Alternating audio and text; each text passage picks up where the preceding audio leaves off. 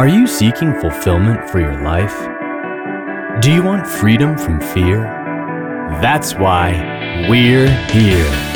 Welcome to Jesus 101, introducing you to the real Jesus. And now, here's your host, Elizabeth Talbot, with Mike Tucker. I'm Mike Tucker. And I'm Elizabeth Talbot. I want to know exactly what this is about now. Oh, I can't wait to hear this. And today we're going to talk about a time when God did speak from a cloud. So, Well- what about the cloud speaking to you? Okay. Uh, y- uh, most of you know that I don't like to fly very much, and um, I fly constantly. Almost every week, I'm in a different part of the world, but um, I don't enjoy the flying part. And one time, I was going to Orlando, Florida, and we were about to arrive to Florida. And these beautiful clouds started forming around us that were huge. I mean, uh, it's hard to uh, describe because this was not a storm. These were beautiful uh, white clouds, and somehow the airplane was kind of going around them. We were not going inside of them, so we, I could see the clouds from one to the other, like uh, I don't know, like if we were in some kind of fantasy. And all of a sudden, from one cloud to the other, this rainbow formed in front of us, and we crossed it, you know, with with a plane. How beautiful. And I remember feeling God so close to me, saying, I have a covenant that I have made with you, and I'm keeping that covenant forever. And very soon you're going to be in the clouds coming towards me, and you're going to live with me forever. All right, you've put my mind at ease. All right, Yeah. I'm, I'm not nearly so worried about you But now. you know, but that I- is a beautiful story. Yeah, I remember feeling God in my heart telling me this uh, while I was in the clouds. You know, I wasn't on the ground, and at that moment, I, I got tears in my eyes, thinking of the day that He's going to come in the clouds and take me to live with Him. Oh, that is beautiful. So God really did speak to you, in essence, from the clouds. Yes. Well, we've got a story today when God's voice was audible from the clouds. We're going to take a look at this in Mark's Gospel, the ninth chapter, beginning with verse 1.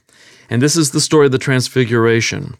And he was saying to them, this is speaking of Jesus, Truly I say to you, there are some of those who are standing here who shall not taste of death until they see the kingdom of God after it has come with power. Well, can I interrupt you here for because a lot? Yeah, you're going to say like if you have a choice. yeah, like it, yeah.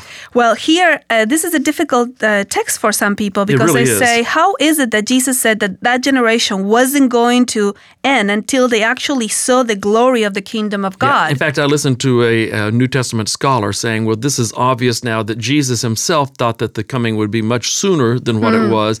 And so he's obviously here made a mistake because it was not, it Oh, not I to be see. that quick. Well, it is very important to realize that this is placed right before the transfiguration account, where the disciples, for the first time, will see the glory of Jesus as it existed uh, eternally in heaven. So they will get a taste of what the kingdom of God looks like in this story that continues right after this. So Mark places it right next to it. He does. And for that purpose, because six days later, as we find out in verse 2, something special happened. And six days later, Jesus took with him Peter and James and John and brought them up to a high mountain by themselves, and he was transfigured before them. And his garments became radiant and exceedingly white, as no launderer on earth can whiten them. And Elijah appeared to them along with Moses, and they were talking with Jesus. And Peter answered and said to Jesus, Rabbi, it is good for us to be here.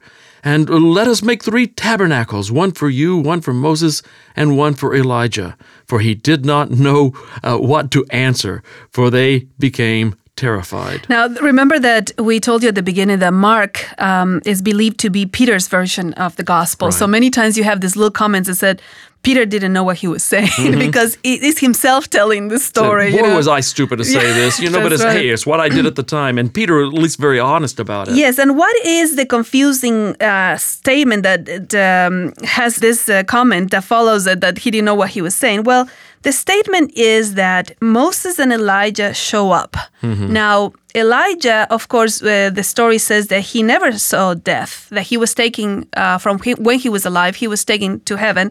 And then Moses, uh, we are told in the book of Jude, he actually was resurrected after Right. his death. So both of them are in heaven and they decide to come and talk to Jesus. But by saying this, what Peter is actually saying is that he's putting Jesus on an actual, the level playing field with both Moses and Elijah, saying the three of you are alike. And he didn't understand. Part of what he didn't understand is that Jesus was greater than either Moses or Elijah and still is today. Yes, and some people say, well, this is reading too much into this verse because it actually says, let us make three tents.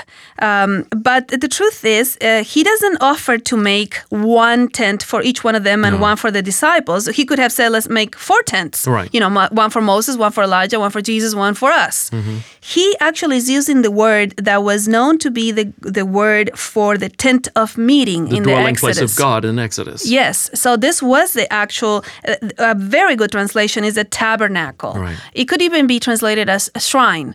So what uh, Peter is saying is like, let's make three places of worship where we can meet God. One with prophet Elijah, because he's a prophet. One with Mm-hmm. Lawgiver Moses, the Moses. lawgiver, and one for Jesus. I mean, we have the full picture. we Now, three three prophets right here.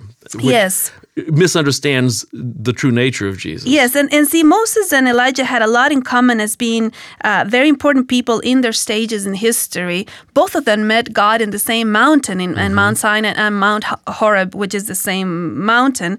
They both met him there. I mean, there's a lot of beautiful things about the two of them, but he's putting Jesus in the same level as the three of them. And let me make one more comment. This is a good place to realize how important the Old Testament is to inform the New Testament because Jesus is leaning on the Old Testament here. Yeah. But how important it is to understand the supremacy of Jesus over the other previous revelations. And we find this with what happens next. Verse 7 Then a cloud formed, overshadowing them, and a voice came out of the cloud This is my beloved Son. Listen to him. It's like God is saying, All right, uh, nice try, Peter, but just hush for a little bit, would you? Because no, Jesus is above Moses and Elijah. This is my son. So be quiet. Listen to him. Not not bad advice for all of us today, even. So the voice did come from the cloud. And verse 8, and all at once they looked around and saw no one with them anymore except Jesus alone. And that is actually a theological statement as well. It's not simply that they didn't see anybody else because the, the other disciples were uh, also there, but somehow everything else vanished and they saw Jesus. It's almost like uh, mm, the, turn your eyes upon Jesus. Look full in his wonderful face. And Things the things of earth strange. will kind of Yeah. become very dim uh, because of His grace. Yeah. You know, But even then, the Old Testament came to give testimony to who Jesus was and Moses and Elijah. And then when their work was done, they're gone because Jesus still stands alone. Yes, this actually, these words from God are a quotation from the Old Testament. It's found in Deuteronomy chapter 18, verse 15.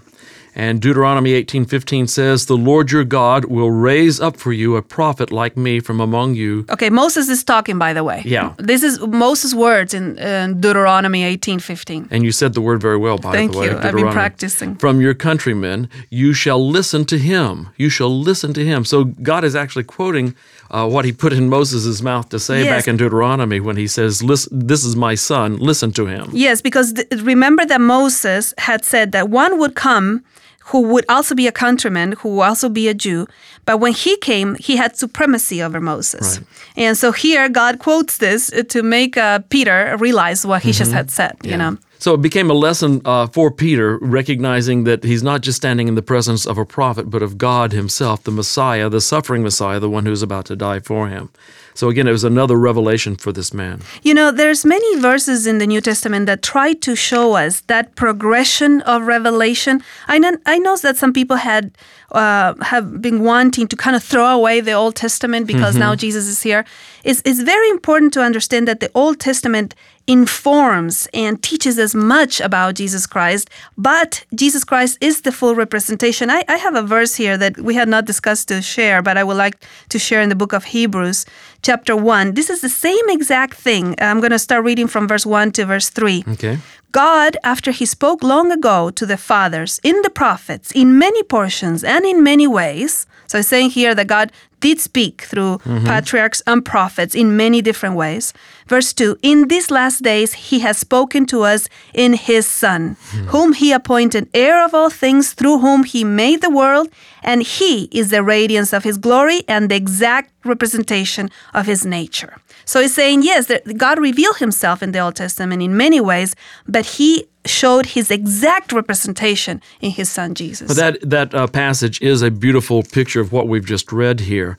God spoke through Moses, he spoke through Elijah. All of them were, all of the Old Testament figures were foreshadowing Jesus, pointing forward to Jesus. Everything we find in the Old Testament with the sacrificial system, the system of worship, all pointing forward to Jesus.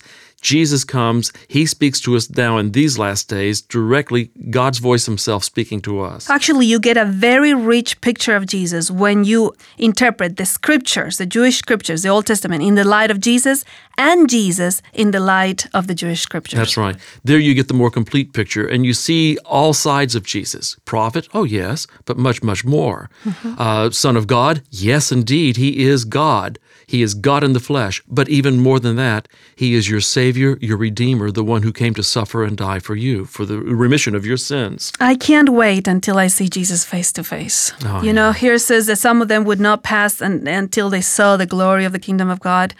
Very soon we're going to see Jesus face to face, never depart from him again. Never depart from him again. That is the most glorious promise. And if you've ever caught a glimpse of him, you know that you cannot wait for that day. That is the day you want. You want to see the one who has come for you, who has died for you. We will see him in all of his glory. Thank you for joining us today on Jesus 101. For more insights and resources, connect with us at Jesus101.tv. That's Jesus101.tv. Like us on Facebook at facebook.com forward slash Jesus101 Institute and follow us on Twitter at Jesus101 Media. Until next time, live free.